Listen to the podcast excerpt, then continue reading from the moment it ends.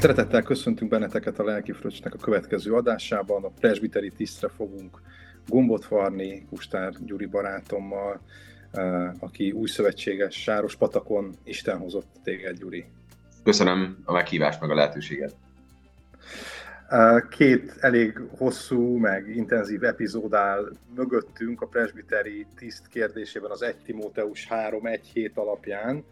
Eh, most azonban könnyebb, könnyebb vizekre elvezünk, hiszen hát ott utána a, a, a vállásról, a, a nők kérdéséről beszél, tulajdonképpen Pálapostól utána egy hosszú felsorolás lista jön, aminek azért az elemei, mondjuk azt, hogy azért elég, elég egyértelműek, de talán tartogatnak ezek érdekes aspektusokat mindenki számára, úgyhogy ezekről lesz szó a, a mai, mai adásban. Egy kérdés, Gyuri, nekem így rögtön feltűnt, amikor elolvastam a szöveget és megnéztem az eredeti görögöt, hogy, hogy relatív kevés helyen fordulnak elő a, ezek a kifejezések, amiket itt, itt használ, hogy ez, hogy ez jelent nehézséget a, a tartalmuk visszaadásában, vagy hogy áll most ezzel a kutatás, hogy ezek így nagyjából tisztázott ezeknek a pontos jelentése? Azért nem bonyolultak ezek, mert hogy a koini görögben azért ezek elég bevett kifejezések, úgyhogy bár tényleg nem fordulnak elő a szövetségben túl gyakran, de azért a jelentésük viszonylag jól körülír, körülírható, így azért nagyon komoly problémákat nem fog okozni. Uh-huh, tehát akkor Ennek a megfejtése. Meg, Igen. Megnyugodhatunk ebbe a dologba. Jó, oké, okay, hát vágjunk bele. Hogyha ha ezt az egész hosszú listát elkezdjük olvasni, akkor rögtön az egyfeleségű férfi után egy ilyen szó szerepel, hogy megfontolt. Mit, mit jelent ez, hogyan lehetne ezt így értelmezni? Hát többféleképpen lehet.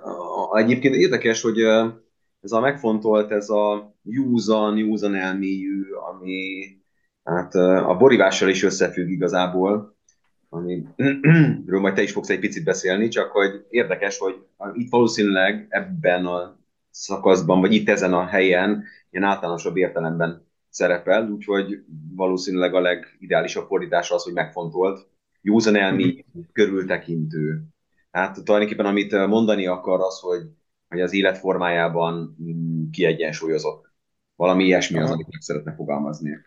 Uh-huh, uh-huh. És ezt egyébként könnyű értelmezzük a mai presbiteri uh, tisztre is, hogy ennek a fényében mit mondasz, hogy ki lenne a jó presbiter gondnokjelölt? Velőttem egy ilyen, előttem egy ilyen bölcs figura áll, tudod? Hogyha egy ilyet tudnám ezt képzelni, akinek józan mm, ítélő képessége van, ugye azért már élettapasztalata van, tudja, hogy, hogy ő sok mindent átélt, sok mindent megélt, mm, ugye megküzdött egy csomó dolgot, és hogy ebben kialakul egyfajta ilyen nyugodt higgadság, amivel tudja szemlélni a dolgokat. És ez látni fogjuk ugye majd a későbbiekben visszatér, hogy milyen negatív tulajdonságok vannak, amiket meg el kell kerülnie tehát ez már hmm. valahol egy picit előre is vetíti azt, hogy, hogy mi az, ami ilyen ne legyen, és ezzel szemben pedig ugye ez a fajta ilyen megfontoltság, bizonyos értelemben szerintem egy jó értelme van, lassúság is van ebben, tehát hogy, hogy nem a kimértségre gondolok, vagy, vagy távolságtartásra, nem egyszerűen arra, hogy, hogy amikor rátekint dolgokra, amikor mm, végig gondol dolgokat, akkor tulajdonképpen nem sieti el az ítélethozatalt sem, meg a döntés sem, hanem tulajdonképpen képes több oldalról látni egy-egy problémát, azt alaposan megfontolni, és ebben tulajdonképpen egy ilyen kiegyensúlyozott döntést hozni. Hmm. A következő az a józan, ezt én, én kaptam, ugye felosztottuk egymás között, hogy akkor melyik, melyik fogalmak jöjjenek, következzenek.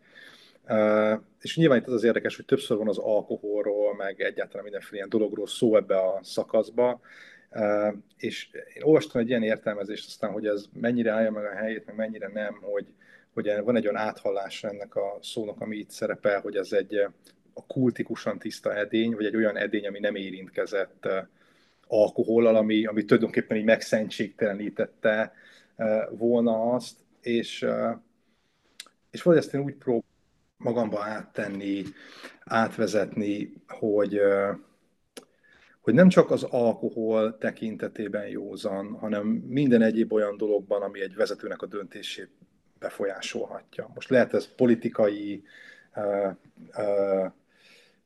nem józanság, vagy ideológiai nem józanság, tehát amikor, amikor igazából józan embert ír Pál, akkor nem csak az alkohol mértéktelen fogyasztásától tartózkodóról van szó, hanem olyan emberről, akinek egyáltalán az életében nincsenek jelen olyan káros hatások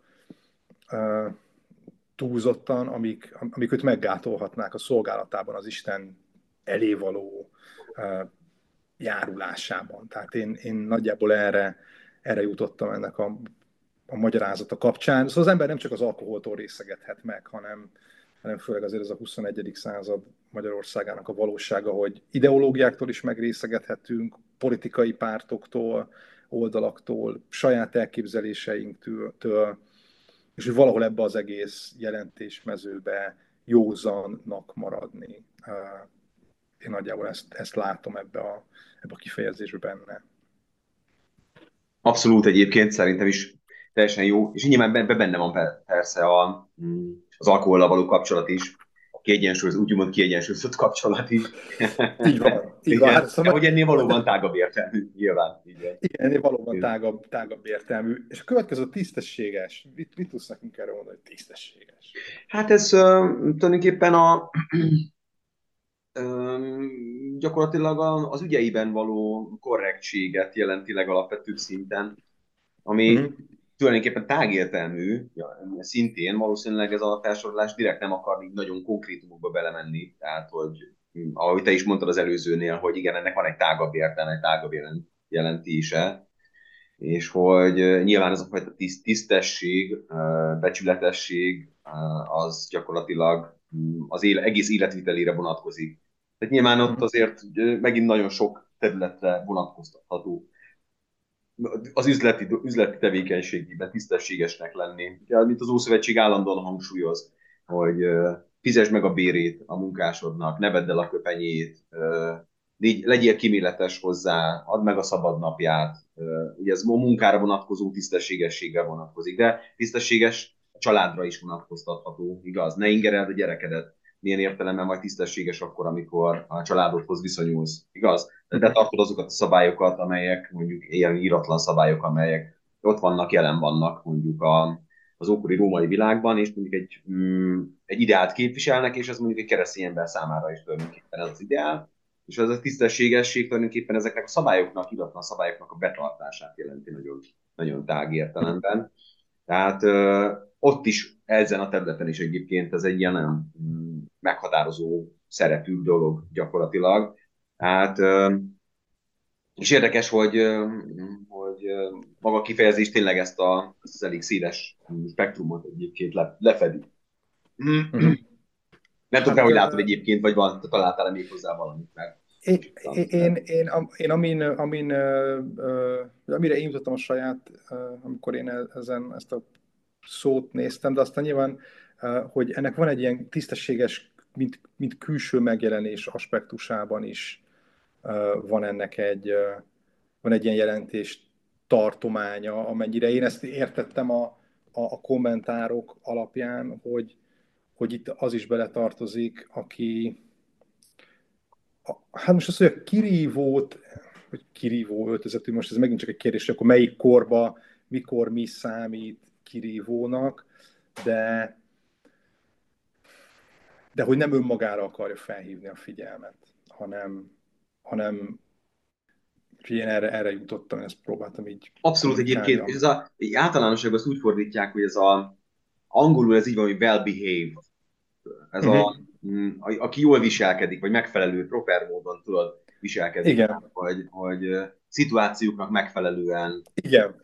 gyakorlatilag. És ebben igazad van egyébként, hogy ebben ez is benne van ez a fajta öltözködésre vonatkozó szabály, ugye, hogy ne mm, legyen túlcicomázott. Szokás volt egyébként abban az időszakban, római időszakban például van az úgynevezett fekete tóga, amit mondjuk egy vád alatt lévő hord, ugye, ami piszkos, ezzel próbál szánalmat kelteni önmaga iránt például. Ez egy izgalmas dolog, hogy mondjuk ne kényszerüljön arra se, hogy egyébként egy ilyen ruhát hordjon, mert ugye ez már azt jelenti, hogy valamiféle baj van, valamiféle vád alatt van.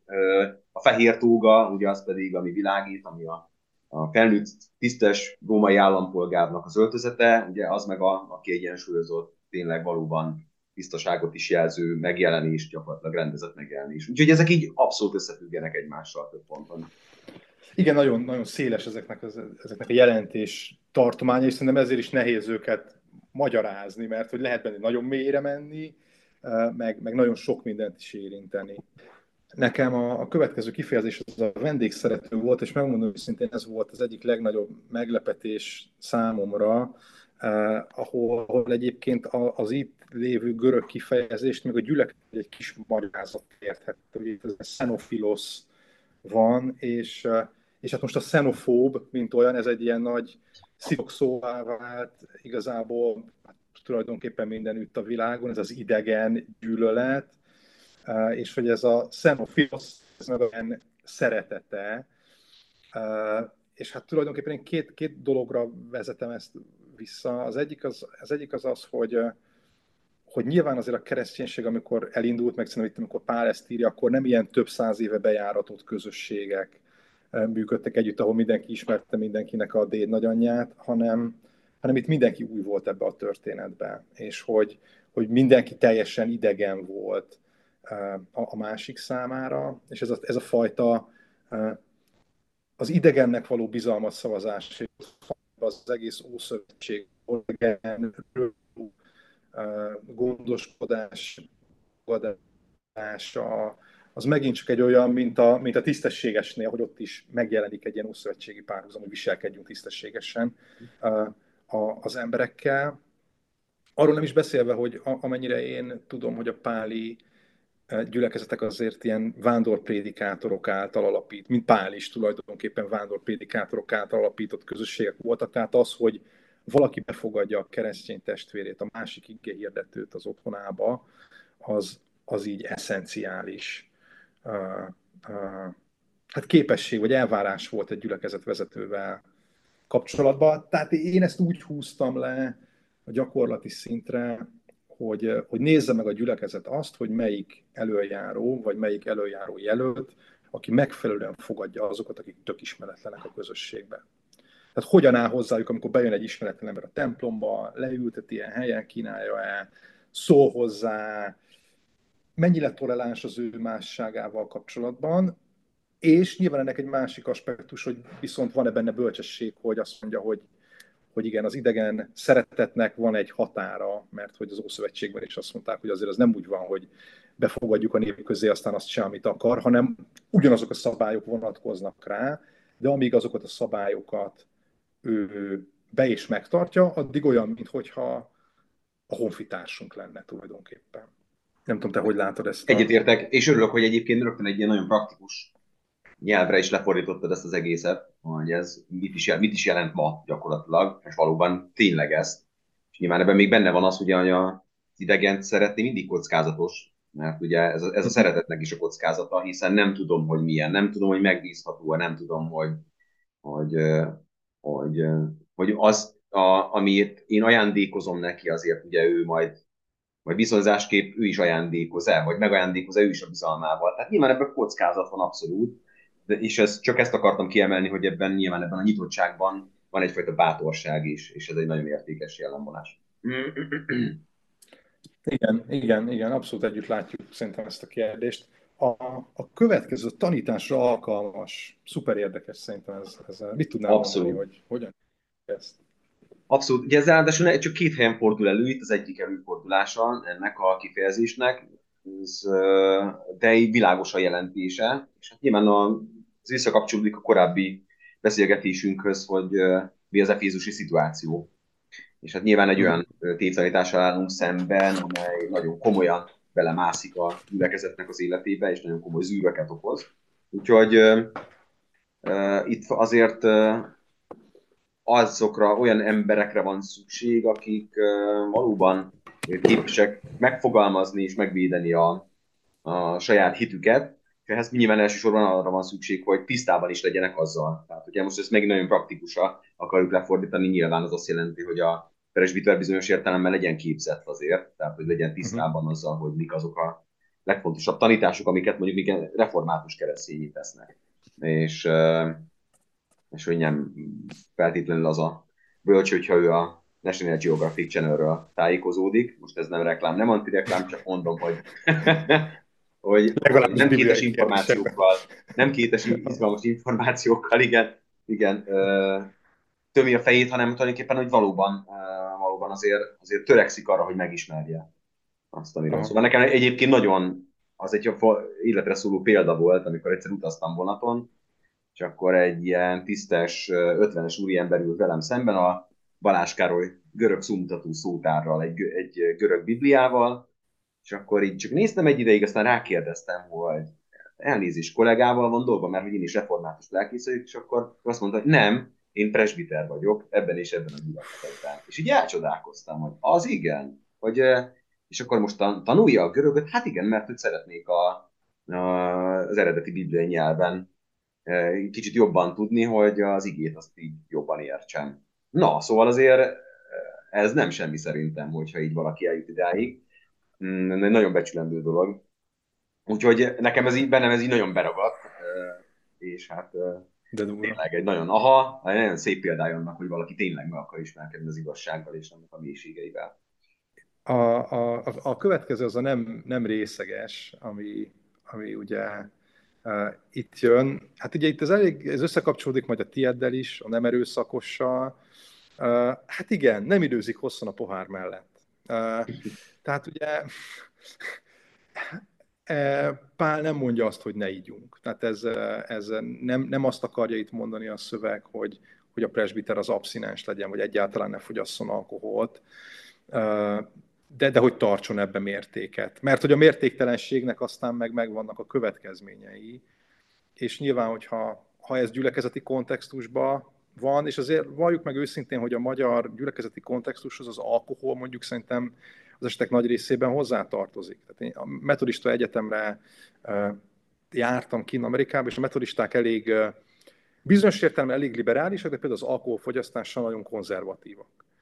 És, és ott az, hogy egy gyülekezeti alkalmon az emberek így elővennék a pálinkát, meg a bort, meg a sört, meg, meg akkor ott egy, egy, egy ponton ez átalakulna egy ilyen uh, sörözés, elképzelhetetlen számukra, itt, itt azért egy, főleg faluhelyen, de még akár itt városon is az, hogyha meghívunk egy másik gyülekezetet, akkor, akkor evidens, hogy mind a két gyülekezetből hoznak saját pálinkát, ezt, azt, azt. Tehát erre érdemes figyelni, mértéket gyakorolni benne, gyülekezetben is, magánéletben is. Tehát, hogyha azt látja valaki, hogy az a, az a jelölt, akit ő, ő, ő presbiternek vagy gondoknak szeretne, hát vállalhatatlan állapotba kerül minden egyes gyülekezeti alkalom után, illetve városi, vagy falusi, vagy magánrendezvényen, akkor nem biztos, hogy a legjobb választás. Szerintem ez a legegyszerűbb. Így van, így van. Igen. Igen. Könnyű felmérni. Ugyanakkor meg nehéz, mert egy csomó ember, aki meg azt gondolom, hogy alkohol problémákkal küzd, meg nem vallja be magának, hogy azzal küzd. Tehát ezt, ezt ne, nehéz megértetni a másikkal, hogy gond van, viszont könnyebb észrevenni, és akkor nem jelölni, vagy nem szavazni rá. Így van, nálunk ez volt, egyébként ez volt egy ilyen példa, tehát hogy uh, ahol én szolgáltam, uh, ott is volt azért olyan presbiterem, aki korábbról um, maradt egy gyülekezetben, és uh, látványosan voltak problémái. Én többször beszélgettem vele ezzel kapcsolatban, és aztán tulajdonképpen a gyülekezet nagyon bölcsen oldotta meg. Tehát, hogy egyszerűen nem jelölte a következő presbiter választásra, és aztán nem, nem lett megválasztva. Tehát gyakorlatilag um, tulajdonképpen végül is egyfajta ilyen keresztény szeretettel nem vágták hozzá azt, hogy, hogy ez is az vagy, mm, nem lett hmm. számunk kérve, nem lett egy gyülekezet elé állítva, nem lett megszégyenítve. Szóval az nagyon fontos szerintem, hogy, hogy az azért ne, történ, ne történjen meg. Nyilván egyszerűen a gyülekezet tapintattal, én azt gondolom, hogy ez a leg, egyik legfontosabb, hogy tapintattal kezelte a kérdést, és, és tudta, hogy nyilván egy hosszabb tanítássorozat után hogy mi, mi itt is jelent a presbiteri tiszt, így gyakorlatilag így szépen kitisztult a gyülekezet számára, és aztán utána ők nem, nem forszírozták egyszerűen. És ez így egy szép megoldás volt, egy jó megoldás volt, azt gondolom. Mm. Úgyhogy persze is nyilván után nem, ezt nem szüntette meg a problémát, mert természetesen utána kell nyúlni ennek az illetőnek. Hogyha ő akarja, vagy ugye rájön arra, hogy ezzel változtatni kell, akkor igen. Ő éppen nem akart, úgyhogy sokat nem lehetett rajta segíteni, de hogy, de hogy egyébként meg, meg kell tehát nem, ebben sem szabad magára hagyni az illetőt. Uh-huh. És ehhez kapcsolódik a következő, a nem erőszakos, a, a te részedről, ha jól sejtem, ez, ez valahogy Így van. összekapcsolódik kettő. Így van, hát ugye ez verekedő, erőszakos, nagyon sok mindent. Utána néztem a, az ilyen általánosabb szóhasznál, szóhasználatának is. Verekedő. Mm. igen. Ez a, aki egyébként tehát így személyiségében is olyan, hogy, Aha. hogy, hogy agresszív gyakorlatilag. Tehát látsz, ez, ezek olyan, nehéz megfogalmazni ezt tulajdonképpen, de hogy ezek látványos ö, személyiségvonások vagy jegyek. Hát, ö, nyilván ez a, az aktusra vonatkozik, ö, és persze összefügg igen a, az alkoholfogyasztással is nyilván. Van, aki buthára issza magát, de van, aki meg erőszakossá issza magát. Tehát, hogy, hogy, hogy kiből mi jön ki, nyilván az a személyisége fog megjelenni aztán majd, ahogy iszik. Viszont uh-huh. képzeld, nagyon, találtam egy nagyon izgalmas dolgot, ez pedig az egyik kommentárban volt, és ez a, egy ilyen állapostoli irat, apokrif irat mhm. tulajdonképpen az apostoli konstitúciók, 380 Krisztus, 380 körül keletkeztet, de hogy le kell szögezze azt, hogy és ezt olvasom így szó szerint, mert izgalmas, a nyolcadik fejezetében van. Egyébként ez ilyen, ilyen egyházi jogi jogi rendtartás gyakorlatilag, amiben ugye a negyedik századi bizonyos tükröződnek, de hogy nem szűn meg a probléma, ez látszik, amiről már az apostol beszél. És azt írja, hogy egy püspökkel vénnel vagy diakónussal kapcsolatban, aki megfenyít hívőket, amikor védkeznek, megtámad egyébként, ez a kifejezés szerepel, Aha. hitetleneket, amikor rosszat tesznek, azzal a szándékkal, hogy megfélemlítse őket. Azt parancsoljuk, hogy mozdítsátok el. Mert az Úr Aha. sehol nem tanította, hogy ilyeneket tegyünk. Ellenkezőleg, amikor megütötték, nem ütött vissza, amikor gyalázták, nem válaszolt gyalázkodással, amikor szenvedett, nem fenyegetőzött.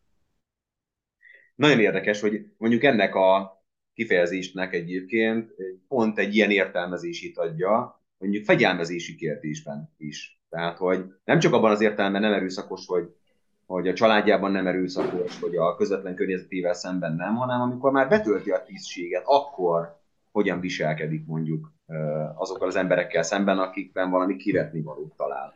Ez egy külön izgalmas vetülete még a dolog. Aha, aha, aha, aha. Nagyon, nagyon érdekes, hogy igen, egyházfegyelem abszolút egy fontos kérdés, hogy, hogy hogyan gyakoroljuk. És hogy egyébként nyilván a presbitereknek kellene elsőrenden gyakorolni ezt. Uh-huh. De jó, hogy ezt behoztad. De jó, hogy ezt behoztad. Az enyém a megértő lesz, és valamilyen módon ez is, ez is kapcsolódik a, az egyházfegyelemhez, amit mondtál. Amire, amire én jutottam, ugye ez még néhány helyen előfordul, a Filippi 4 meg a Jakab 3 7 egy szelítséggel fordítják, de, de az 1 Péter 2 meg méltányossággal. És, és én azt, azt, azt olvastam, hogy arra jutottam ezzel kapcsolatban, hogy, hogy tulajdonképpen ez, ez egy olyan ember, aki, aki egyszerre képes fenntartani a rendet, de, de a rendet azt nem, nem szolgai módon értelmezi.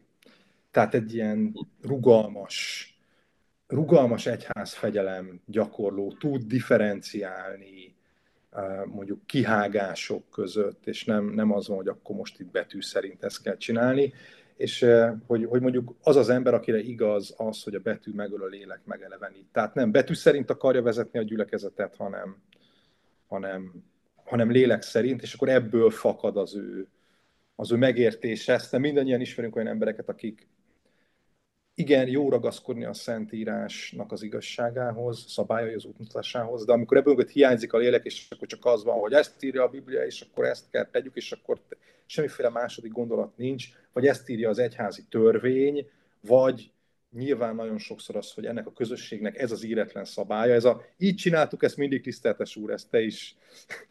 Szerintem hm. hallottad egy pár Tehát aki ezeket képes lélekben kezelni, az a megértő ember, és szerintem ezt is lehet, lehet látni egy gyülekezetben. Én azt mondanám, hogy az a kérdés, hogy ki a rugalmas, jó értelemben rugalmas ember, meg ki az, aki nem kocka.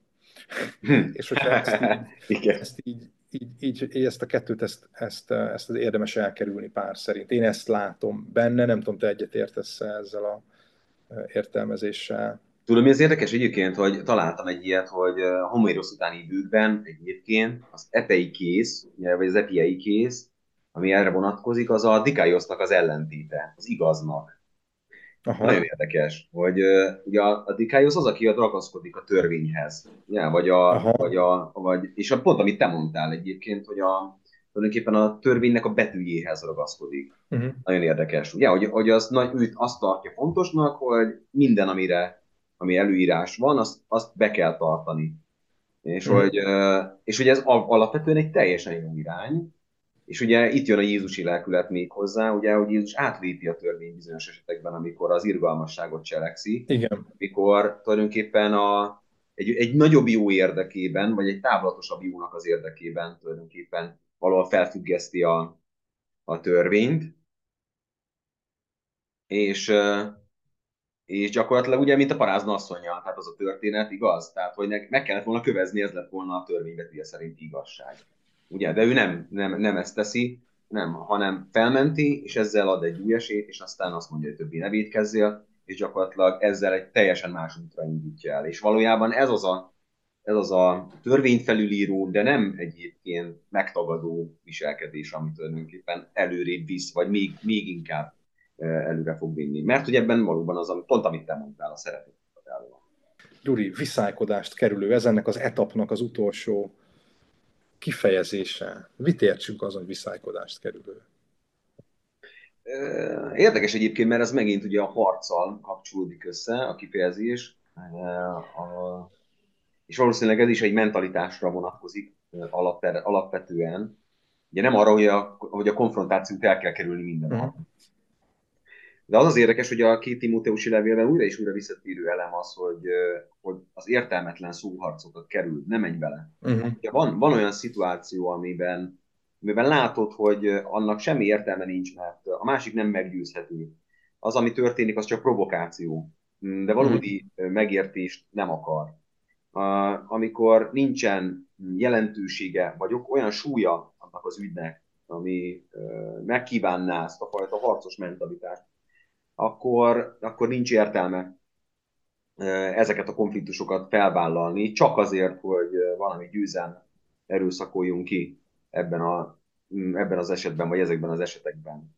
Tehát, hogy, hogy itt megint egy olyan, olyan végletet ki, próbál elkerülni, én legalábbis ahogy látom, ugye, ami, ami egy ilyen nagyon kemény Krisztus katonáját Aha. próbál valamiféle ideállá emelni, hogy mint egy úthenger mindenféle ellenállást ledózerolni.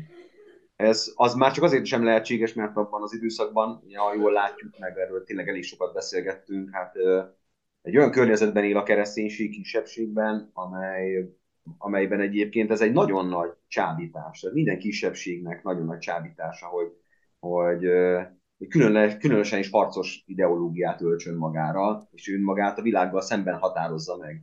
Hogy mi az igazak, mhm. és ők a, a nem igazak, és a túlélésünkért nekünk folyamatosan küzdenünk és harcolnunk kell, akár a kegyetlenségig is. És ezt én, ahogy látom, ezek alapján amit a levélben megfogalmazódik, hogy pont ettől akaródni. Ne menj bele ebbe. Igen, érdekes, hogy, hogy ez, ez hogy jelenik meg a modern, hogy én hol látom ennek a megjelenését, hogy az, az hogy van egy, született egy ilyen presbiteri, hát a presbitérium írt egy, egy, egy néhány sort arról, hogy milyen presbitereket is várnánk, és hogy ebbe egy elem volt, hogy milyen az ő Facebook tevékenysége, meg az internetes. Tehát, hogy, hogy ez abszolút olyan ma, hogy, hogy tehát aki, aki ilyen nagy szájkaratés a Facebookon, meg, meg, meg minden létező dolog alá bekommenteli a, a, ezt a militáns keresztény álláspontot, ha kell, ha sem, nem biztos, hogy, hogy tehát hogy szerintem ezt abszolút be lehet érteni ebbe. Tehát ez a, ez a modern szónak a helye. Nagyon jó, abszolút egyetértek. Aha, igen. Van még egy rosszul hiszen még nekem volt a nem pénzsóvár ebben, ebben az etapban, és egyébként az ezüstöt szerető ez a, ez a kifejezés, ez olyan, olyan szépen, szépen jelzi, hogy igen, hát az ember szeret, akkor annak a, ott van a szíve is, ugye ismerjük a, a Jézusi mondást, és hát tulajdonképpen ennek két, két gyökere van, visszatérve a szóharcokhoz, hogy amennyire én értem a páli levelekből, akkor ott kialakult az, hogy, a Pálapostól idejében tanítók tulajdonképpen pénzért tanítottak. És ez a pénzért való tanítás az, amit pár részben akart írtani. Hogy, vagy abis én így értelmeztem, nem tudom azt tenni, hogy, hogy ne pénzért adjátok tovább a, a kereszténységet, mert á, Jézus azért tette, én is azért tettem, mert hogy ma az, hogy valaki presbiterennek nincs haszna tulajdonképpen, hogy most nem kap fizetést érte, de, de az ókorban, amennyire érzem, ezzel vissza lehetett élni vendégszereteteket, bármi egyéb ilyen dolgokon keresztül. Ezt meg tudod erősíteni, vagy csak én halóztam be így a gyülekezet előtt ezt a dolgot? nem, jól, jól mondtad, két dolog jutott eszembe. Az egyik az a Didaké, első század vége, második század eleje, apostolok tanítása címen fennmaradt ilyen apokrifus irat egyébként, nagyon sokáig a kánon része, mert nagyon népszerű, ez is egy gyülekezeti rendtartás, és ő azt írja, hogyha egy proféta profétálás közben, tehát a lélektől megszállva, ugye ezek valószínűleg ilyen exotikus dolgok voltak, azt mondja, hogy adj nekem pénzt, akkor ne hallgass rá. Mert akkor hamis proféta, nagyon érdekes. Ezt mondja. Vagy ha azt mondja, hogy ha egy proféta eljön hozzád, vagy egy tanító eljön hozzád, egy napig marad, lásd vendégül, két napig marad, fogad szívesen, ha három napnál többet marad, akkor hamis proféta. Szóval, no, hogy, hogy pont ezt akarja ez a gyülekezeti rendtartás is egyébként szabályozni, hogy, hogy igenis vissza lehet élni a vendégszeretettel. Ugye azért ellátják a távozó profétát is ugye a gyülekezetben, tehát a következő helyig, amíg eljut, addig azért élelemmel, valószínűleg pénzzel is ellátják, de valószínűleg a Didaki már pont ezt az állapotot írja le, amikor a gyülekezetek már tanultak ebből, hogy óvatosan kell ezzel bánni, mert a tanító az valóban így ezzel vissza tud élni, vagy hajlamos visszaélni. Tehát ezt szabályozni kell. Úgyhogy ez egy nagyon, nagyon, nagyon izgalmas dolog. A másik meg, amit mondtál, hogy, és erről meg Ben Wideringtonnak a kommentárja jutott eszembe, hogy a korintusi levelet ő elég komolyan így a szociológiai szempontok alapján is elemzi, és hát azért, ha fizetést kap valaki, az ugye az ókorban egy patronus-kliens viszony. Tehát, hogy ja, ja. Én, engem támogat valaki, de azért én tartozom. Tehát, hogy ugye, tehát az, ez megint azt a kérdést veti fel, hogy az anyagi függőség az ideológiai függőségé is válhat. Tehát nem mondhatok akármit, ha engem fizetnek. Ugye? Azt, azt illik mondani, amit az az illető elvár, mert ő fizet. Szóval ez már egy olyan reláció, amiben valóban uh, ugye felmerül egyfajta ilyen ideológiai elkötelezettség is. Tehát, hogy, hogy ezért se legyen pénzszerető um, a vezető, mert hogy ez kiszolgáltatottá teszi. Igen. Bizonyos értelemben. És ez egy nagyon fontos szempont szerintem, főleg ma, hogy, Abszolút. hogy mennyire vagyunk anyagilag kiszolgáltatva. Abszolút. és hogy mennyire tudunk megállni a saját lábunkon. És hát bizony, ebben sajnos sokszor kompromisszumokra kényszerülünk. Igen, igen, igen. Lekerekítve, hiszen egy perc, 26 percünk van itt ebből a Zoom meetingből, hogy erre egy mondatban reagálva, én két dolgot mondtam a gyülekezetnek, az egyik az az volt, hogy nézzék meg, hogy a anyagi javaival hogyan él, tehát hogy mennyire kívó a magánélete, a másik meg kérdezzék meg tőle, hogy mi az egyház legnagyobb problémája. Hogyha azt hmm. mondja, hogy a pénz, akkor nem szabad megválasztani. Aha. mert, mert hogy akkor nem látja jól, hogy, hogy, hogy mi a dolgok vele, és, és ez, ez kapcsolódik ahhoz, hogy, hogy az egyházban van pénz, uh, a, igen, a pénz az mind szolgáltatottsággal jár, teljesen mindegy, hogy honnan. Uh, tehát ez egy nagyon sikamlós kérdés, de Pál bölcsen beteszi ezt a tába Gyuri, én köszönöm, hogy ebben a, ebben a harmadik Én is köszönöm, köszönöm a ebben a harmadik jó, jó, jó, én is köszönöm, bocs, itt közben egy pillanatra megszakadt a, igen, a fel igen, nálam, úgyhogy, úgyhogy Isten áldja, találkozunk uh, a Folytassuk. Oké, okay, szia! Szia!